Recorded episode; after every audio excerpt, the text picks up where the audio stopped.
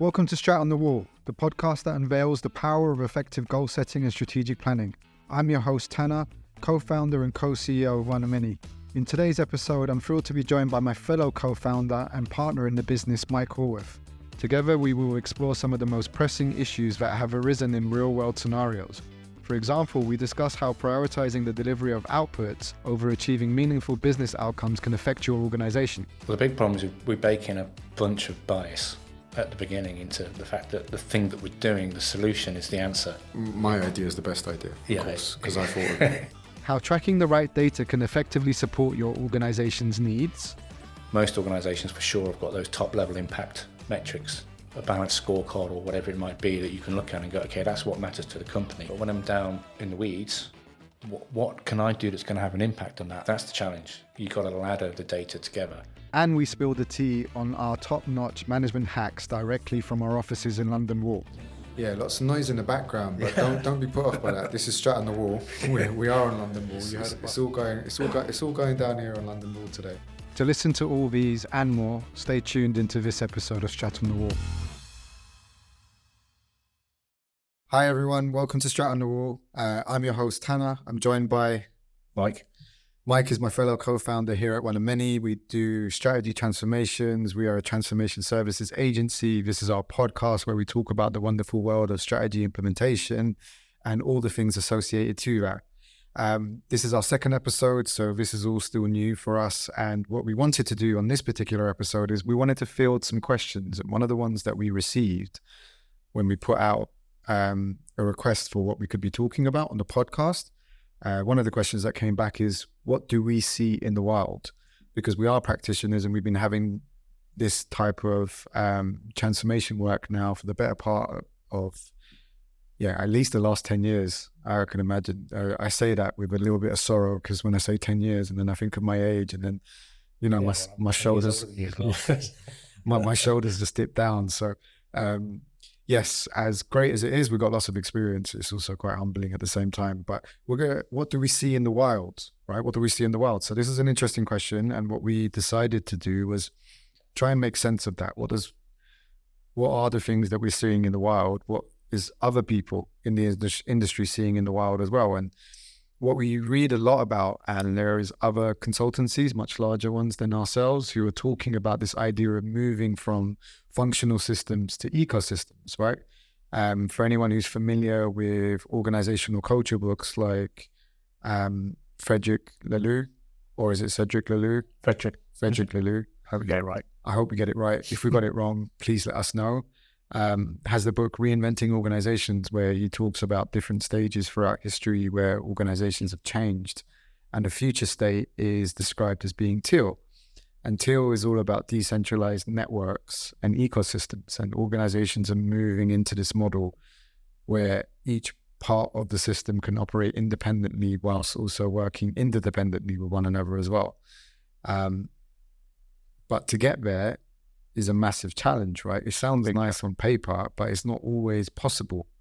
It requires I think inherently in the name of the book that he wrote, it does require a reinvention to some extent. You have to reimagine yourself as an organization. Oh, I like that word, reimagine. Been used quite a lot, but I think in essence, it's the same thing. It's not only the practical elements of what you would do in order to change your organization, but it's actually the thinking that goes into what would a reimagination of us look like? What would we need to change? So we've done lots of research, read lots of papers, and some of the key challenges which is appearing or problems or things in the world. And what was quite useful is these challenges are the same ones that we see as well, typically revolve around this idea of, and we had a bit of a discussion off air about this as well. So the first one is focus on delivery of outputs rather than business outcomes.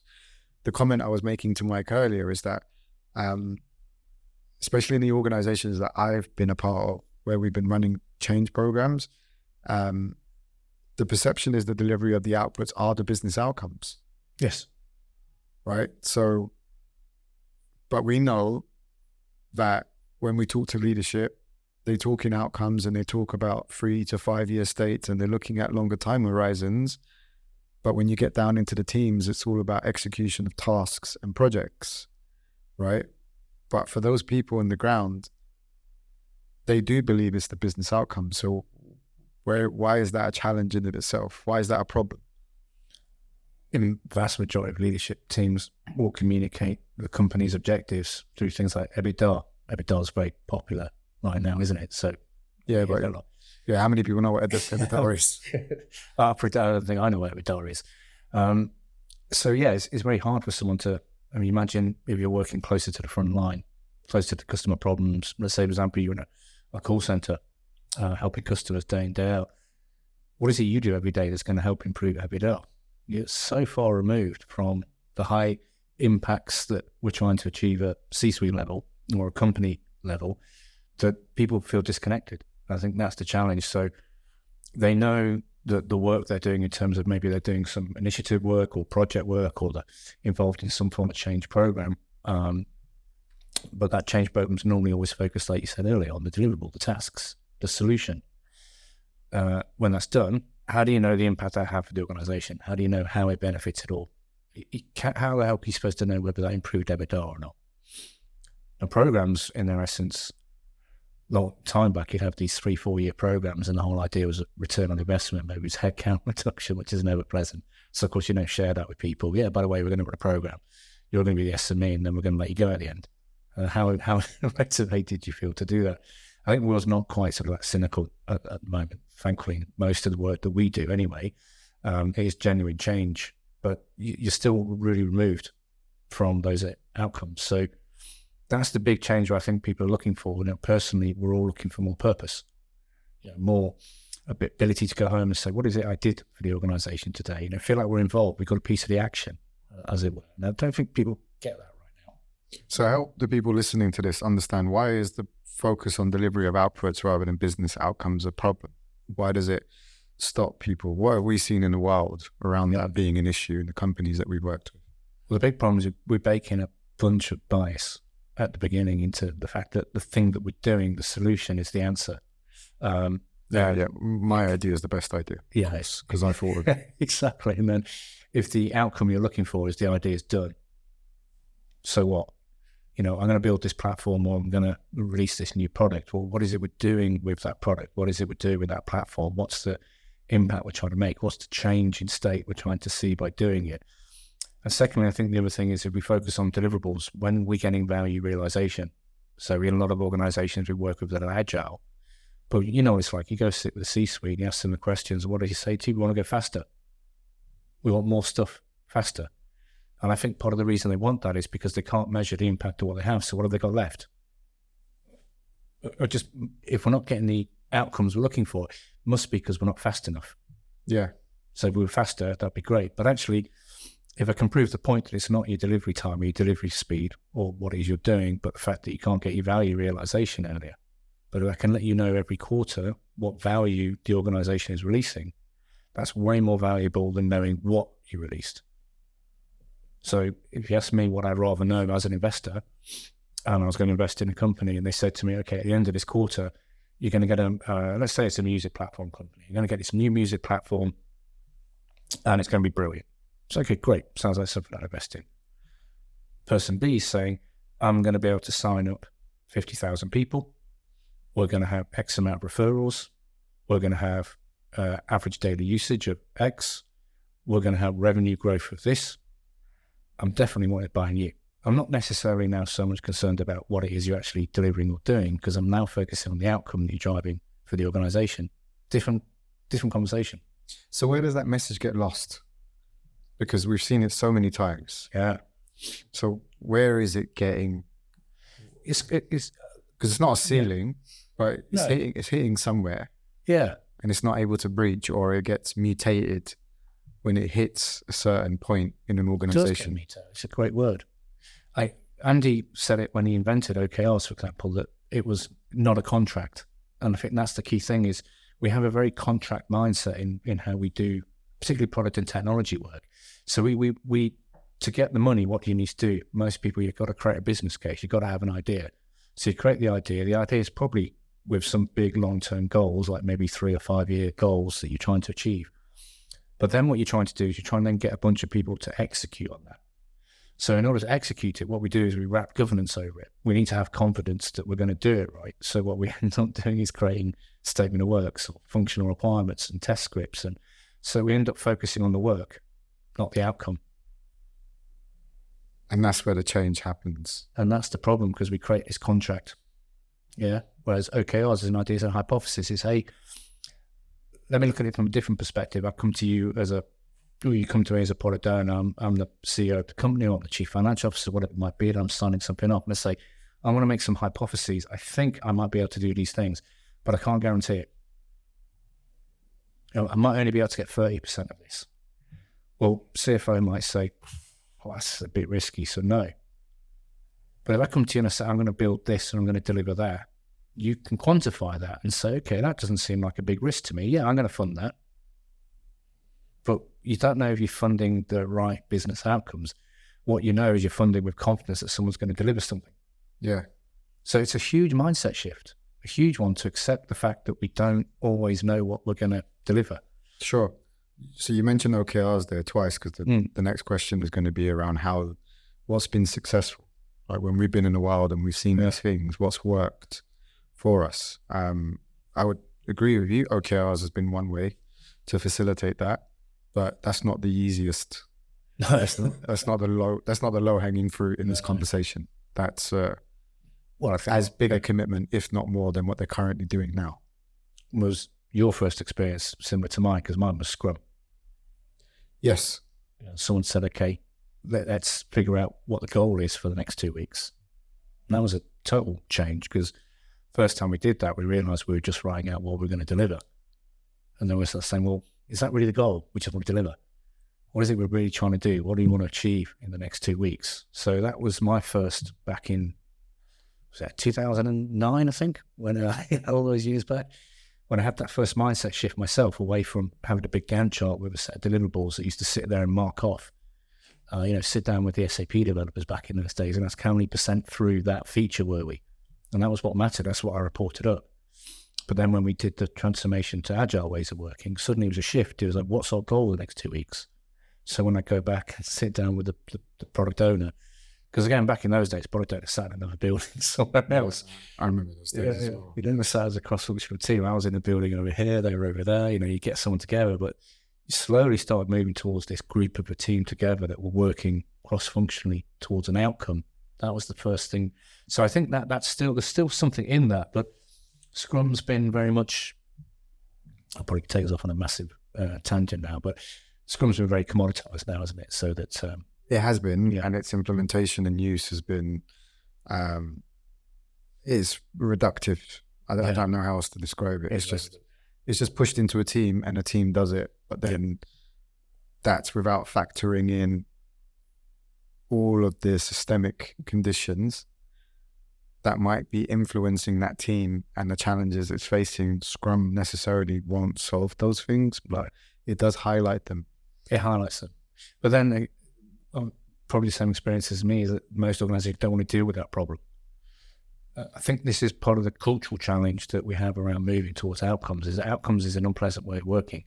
I think that's a really good word you dropped there, because I think culture is one of the missing elements of this whole thing, right? So if we're talking about moving from delivery of outputs to outcomes, why is that there in the first place? Because the culture is designed around outputs. It's all about getting things done. Yeah. But how many times have you walked into a company and you see like 4 or 5 values on the wall and it's like, be courageous, be admirable, be this, be that. And then the 4th value is get shit done. Or just do GSD, it. Just do it. Yeah. And it's like, you know for a fact that's the only value that matters. That's the only value that matters. That's the only one that they care about. I think I've gone into at least 6 or 7 organizations and I've seen that on the wall somewhere, because that's what they get managed against. Yes. Individuals in the teams, they get managed. Their performance management is around how efficient you are.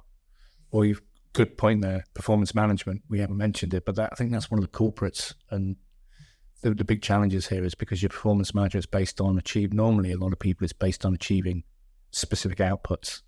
So the systems are designed to reward output, not reward outcomes. Absolutely, 100%. And in actual fact, Remember when we do the training, a lot of times we say to people, if you're really as accurate as we say we are, go into investment banking, I'll be your first client because you can read the future. You know, we're kidding ourselves. I used to say when I worked in project management back in the day, that I was like the man behind the screen at Wizard of Oz, because every time what you do, we're going to run late, go and have some conversations, re-baseline and move to green. It was all right to move to green, just as long as someone said it was okay.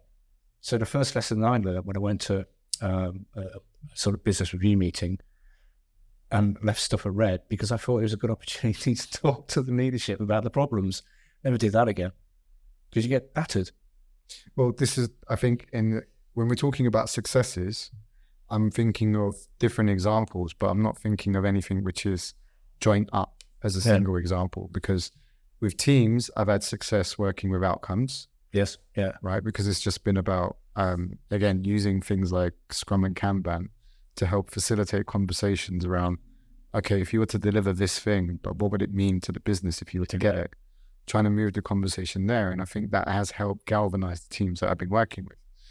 But that's very local and it's very specific to a particular area or group of teams.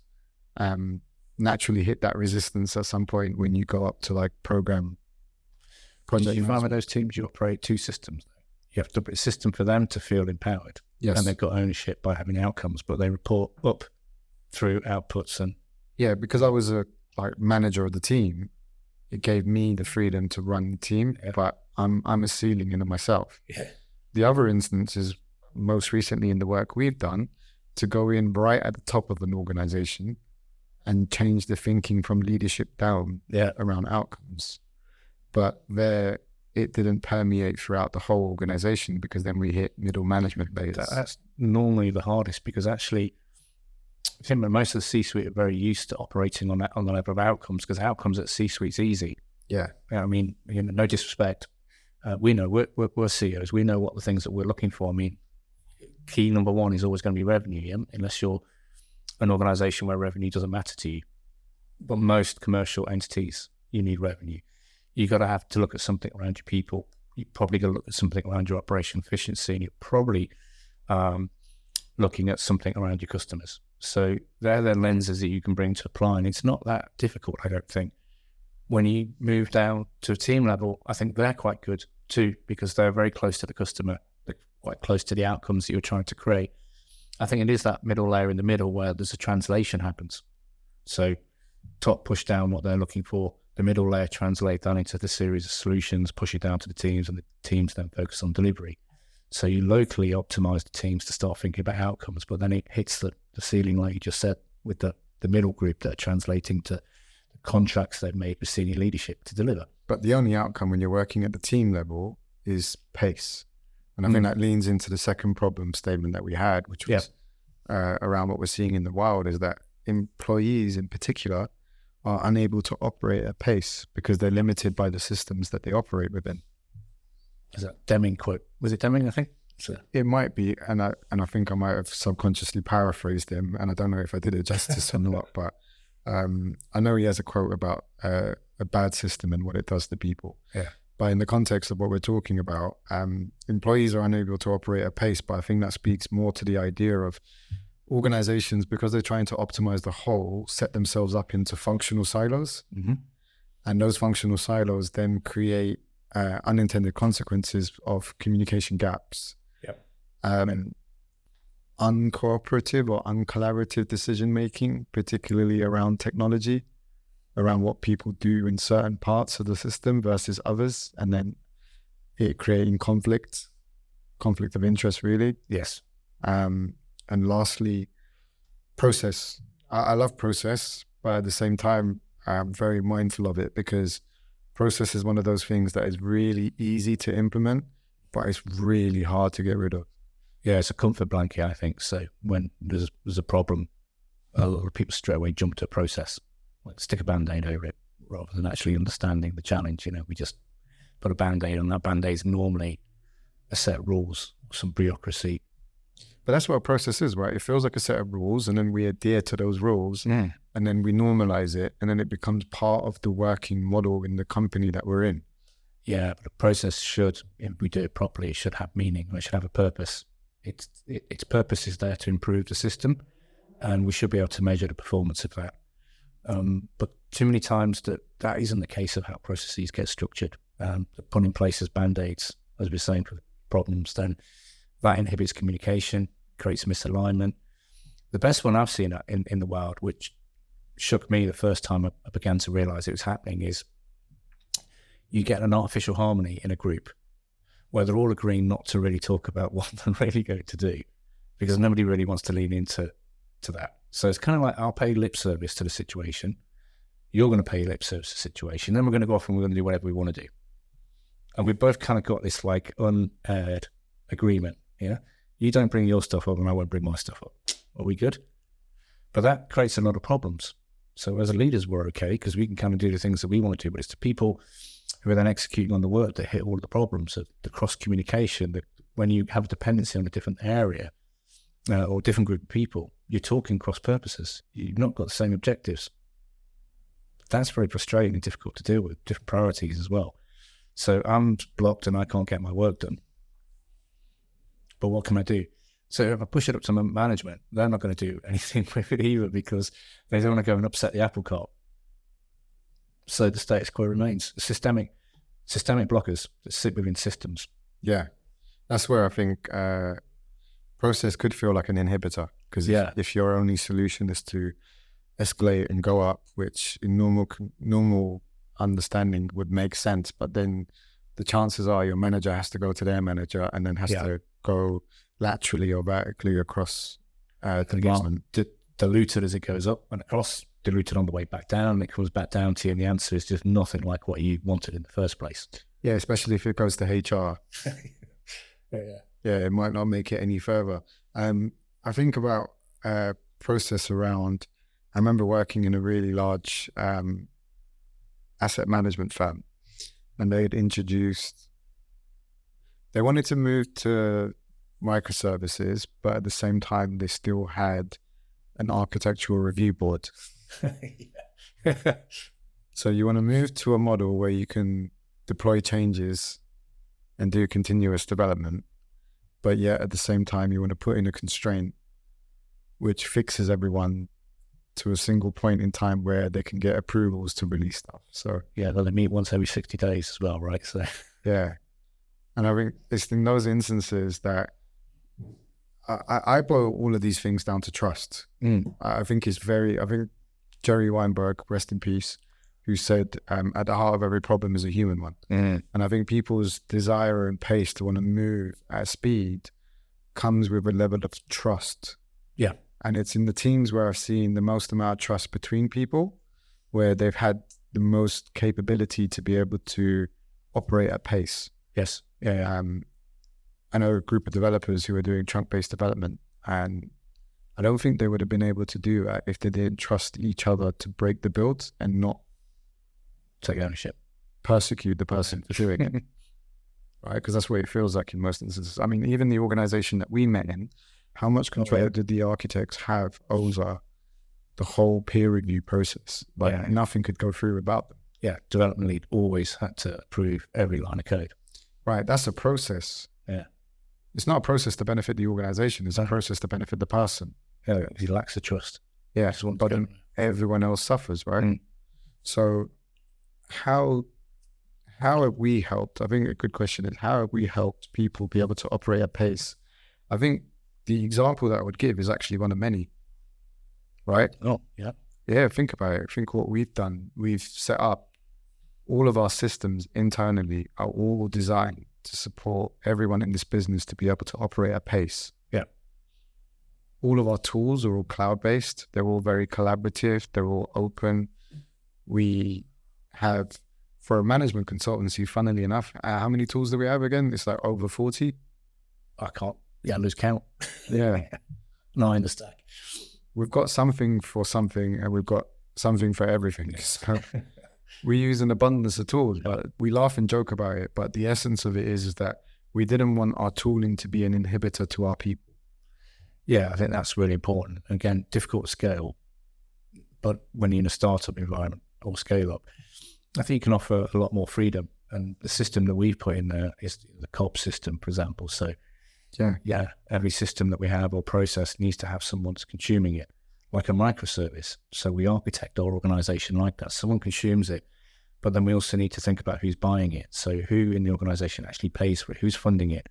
Because then at the end of the day, that's the person that needs to say, I'm comfortable with this. But then rather than having a functional owner for it, we have an SME group that would take, that, you know, you have experts across the company that are able to advise on how a process works. And then an architect that's able to make sure that it doesn't damage anything holistically across the system. And then a verification owner, you know, someone that says, are we getting efficacy out of this as well? Like, do these processes actually add value to the business? So at any point in time, the efficacy owners can say, we've created some new processes, but actually these are non-value added processes. Like, why do we have these? And then through the continuous improvement board, anyone in the organization can then raise a continuous improvement, a systemic impediment that's blocking progress. Yes. So what we've got is a really nice system there where it's like a distributed owner, federated approach to all our processes and our systems with a constant feedback loop within the organization. And I think where we've set up those type of things in other organizations, particularly the continuous improvement approach, we've seen some dramatic improvements there because you're really addressing systemic impediments and giving people the opportunity to fix stuff and to have good conversations. Yeah, I think it's worth mentioning. Whatever we do for ourselves, we also do for our clients. Yeah. We live and breathe the work 100%. That we're doing. Yeah. That's why it felt important to use us as the example when it's talking about success. Now, granted, we've got certain conditions which make that possible. We are a smaller organization, and of course, we've greenfield. We're able to do this from the start. But is there any examples that you can share? Because one of the biggest impacts, I mean, we've referenced it, but the impact of all of the challenges around process and technology is the decision-making, right? It slows down dramatically in an organization. Yeah. You go through layers and layers and hierarchy and bureaucracy just to get sign-off for something. Even an approval to get some work signed off can go through a 12-week cycle in some organizations. Thou shall not be named organizations. 12 weeks. It feels it's insane if you're someone in that system. Yeah. Banging your head against the wall. Yeah, pretty much. So we've given you our example where we've been able to do it, but we're quite fortunate because we've started a company and designed it intentionally to do this first. Continuous improvement built in to a dynamic architecture from day one. Yeah. But what about other organizations? How do they move to a state where they can try to, I'm going to say liberate, I don't know if that's the right thing, but how move to a state where they can liberate people to be able to operate at pace? Well, I think that's the thing, is it operating at pace? OKRs, again, would be, I mean, we are talking about OKRs, so why not let's bring it up, because I think OKRs helps with moving to pace in terms of strategy, because it was a great saying from a Google engineering manager. It said, I invest 2 to 3 weeks at the beginning of a quarter into understanding the strategic direction of my team or what my team are going to do. And then for the rest of the quarter, I can do different work because I have confidence and faith in the team now. They know where they're going. They know what they're chasing. And they've got the measures in place to let them know whether they're going there. So I don't need to interfere very much. I'm just an enabler now. So totally changed the way that he thought about work, was beforehand you're very hands-on in the work. You're constantly making lots of micro decisions. So this is what's kind of happening when you're in these type of positions. It's decisions are coming into you. It's like, okay, do I have the boundary conditions which I can operate in? If I don't really know what the strategy is because I'm just still faced in a solution. What's the impact in the change of direction that you might make as a result of that decision?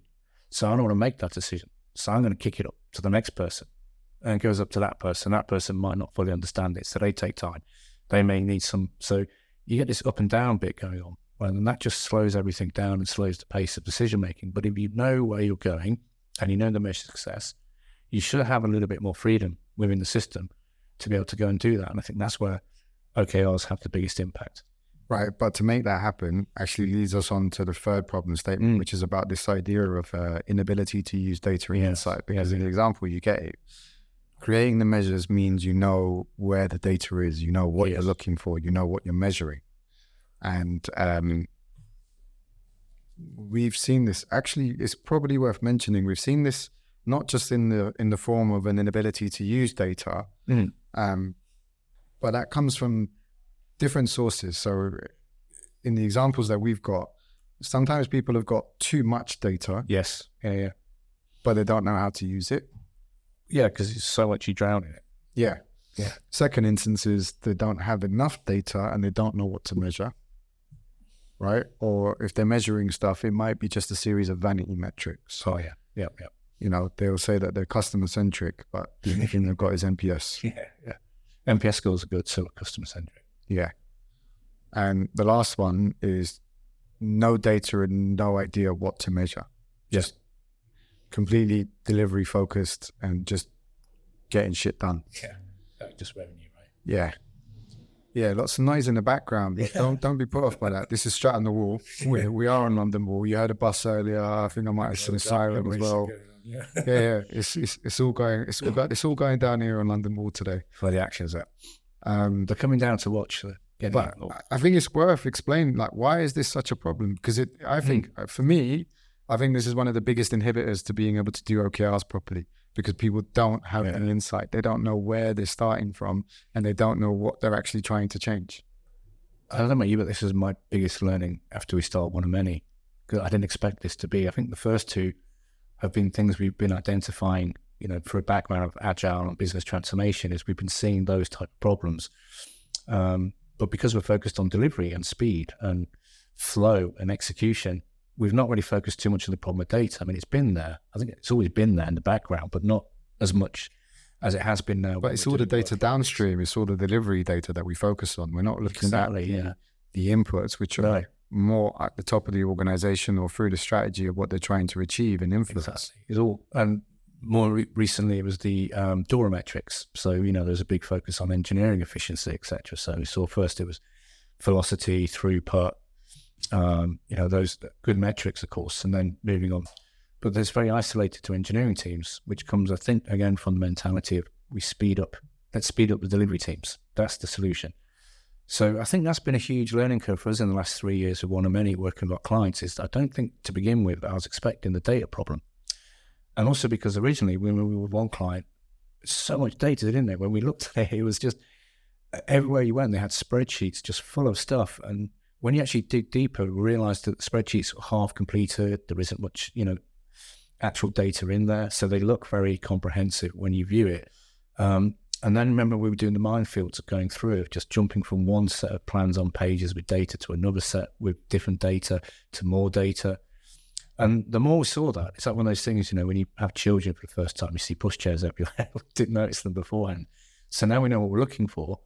Going to other clients, and we're seeing the same thing. So client recently we're speaking to, and they've got their quarterly report packs, 56 PowerPoint slides of data, which they sit and go through. So I was asking them, how do you retain the data? That we can't retain it. We don't.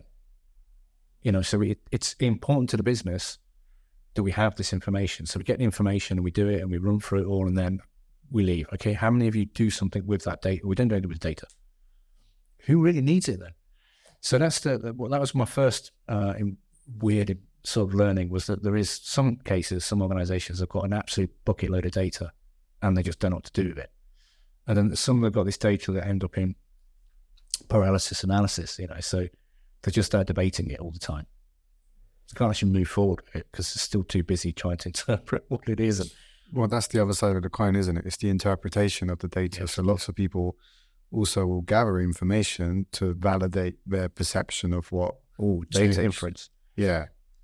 And I think that also comes from the second example of sometimes not having enough data. Mm. So people cherry pick the data points they do want to look at, and then from there make decisions around where the organization should be going. Yeah, 100%.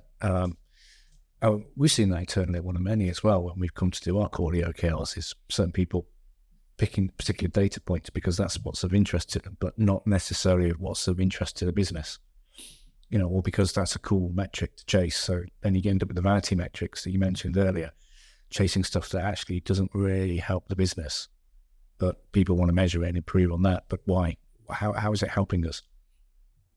So how do you move the conversation away from Because an inability to utilize data and insight, is it a capability problem? Is it a skill? Is it knowledge? Like where does that come from, and how would someone listening to this go about making the change in their organization? Yeah, well, I think most things we probably will say it's not binary. So you put it like your combinations of things. You can't give the consultants answer. It depends. I was trying to be smart at that, but you caught me. I think the ask me the question again now. You throw me off now because I'm gonna. Well, the question is where does this problem originate from? Yes. Is it skill? Is it culture? Is it? And if someone was facing into it, where could they potentially start? Because I think I agree with you. It's my experiences at 1of many over the last 3 years, which has really demonstrated, because we work with some really large clients and they are really not good at this. No, I was just saying that has been my biggest learning. And they've got tons. They've got tons. I mean, they just don't know what to do with it. So I think the first step to answer the question is the capability is a downstream problem from the upstream challenge, which is I don't know what I'm connecting to. So because I'm either operating in my own little bubble, I'm not operating in that connection. So most organizations for sure have got those top level impact metrics, a balanced scorecard or whatever it might be that you can look at and go, okay, that's what matters to the company.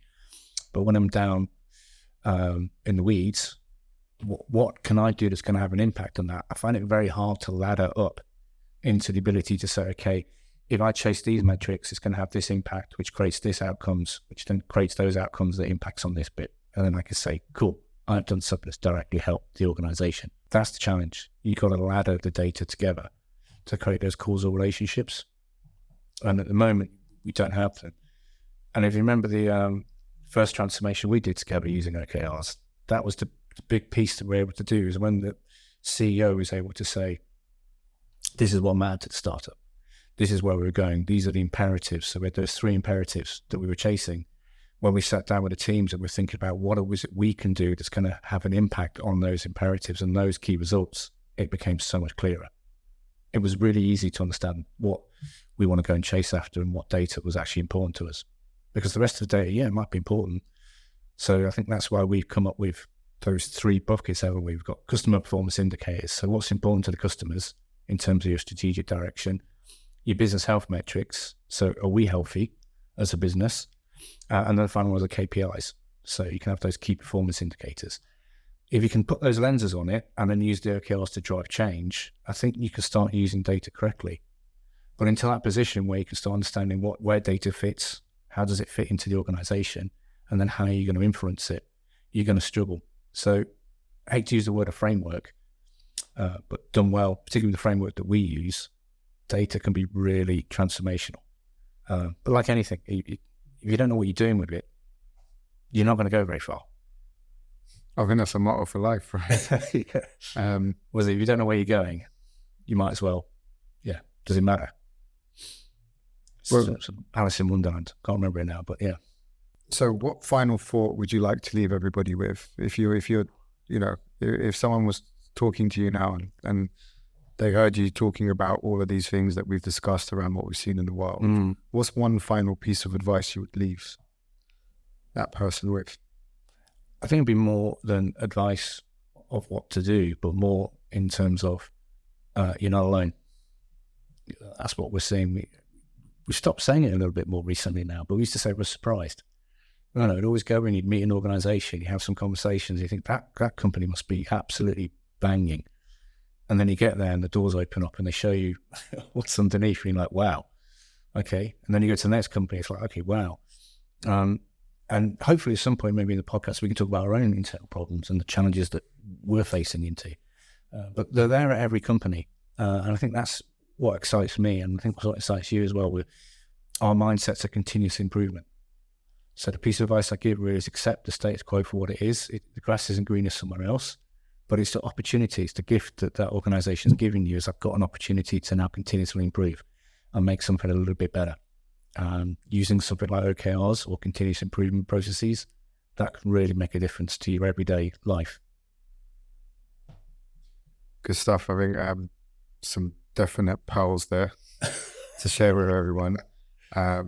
But we're going to bring this to a close. I think we've talked a lot about what we've seen, and I think this is it's good to share. We've got lots of stories. I think something that we try to aspire to do is talk from a place of not only knowledge. We don't want to come across like we know it all, but we want to come across from a place of being able to share real life experiences, share what we're seeing, and hopefully that will be useful to the listeners. So thank you very much for tuning in. And thanks.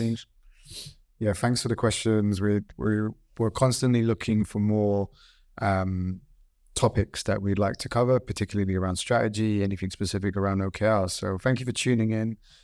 This is a great experience. We're learning as well, continuous improvement. We're getting better with it each and every episode.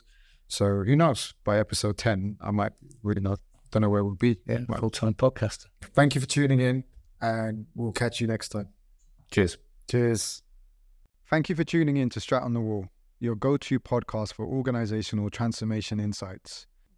If you're looking for help in any of the areas we discuss on the podcast around agile transformation, strategy implementations, and OKR expertise, please reach out to us at www.oneofmany.com. Or better yet, click on the Talk to an Expert button and one of our consultants will be in touch, happy to help in understanding your opportunities and challenges.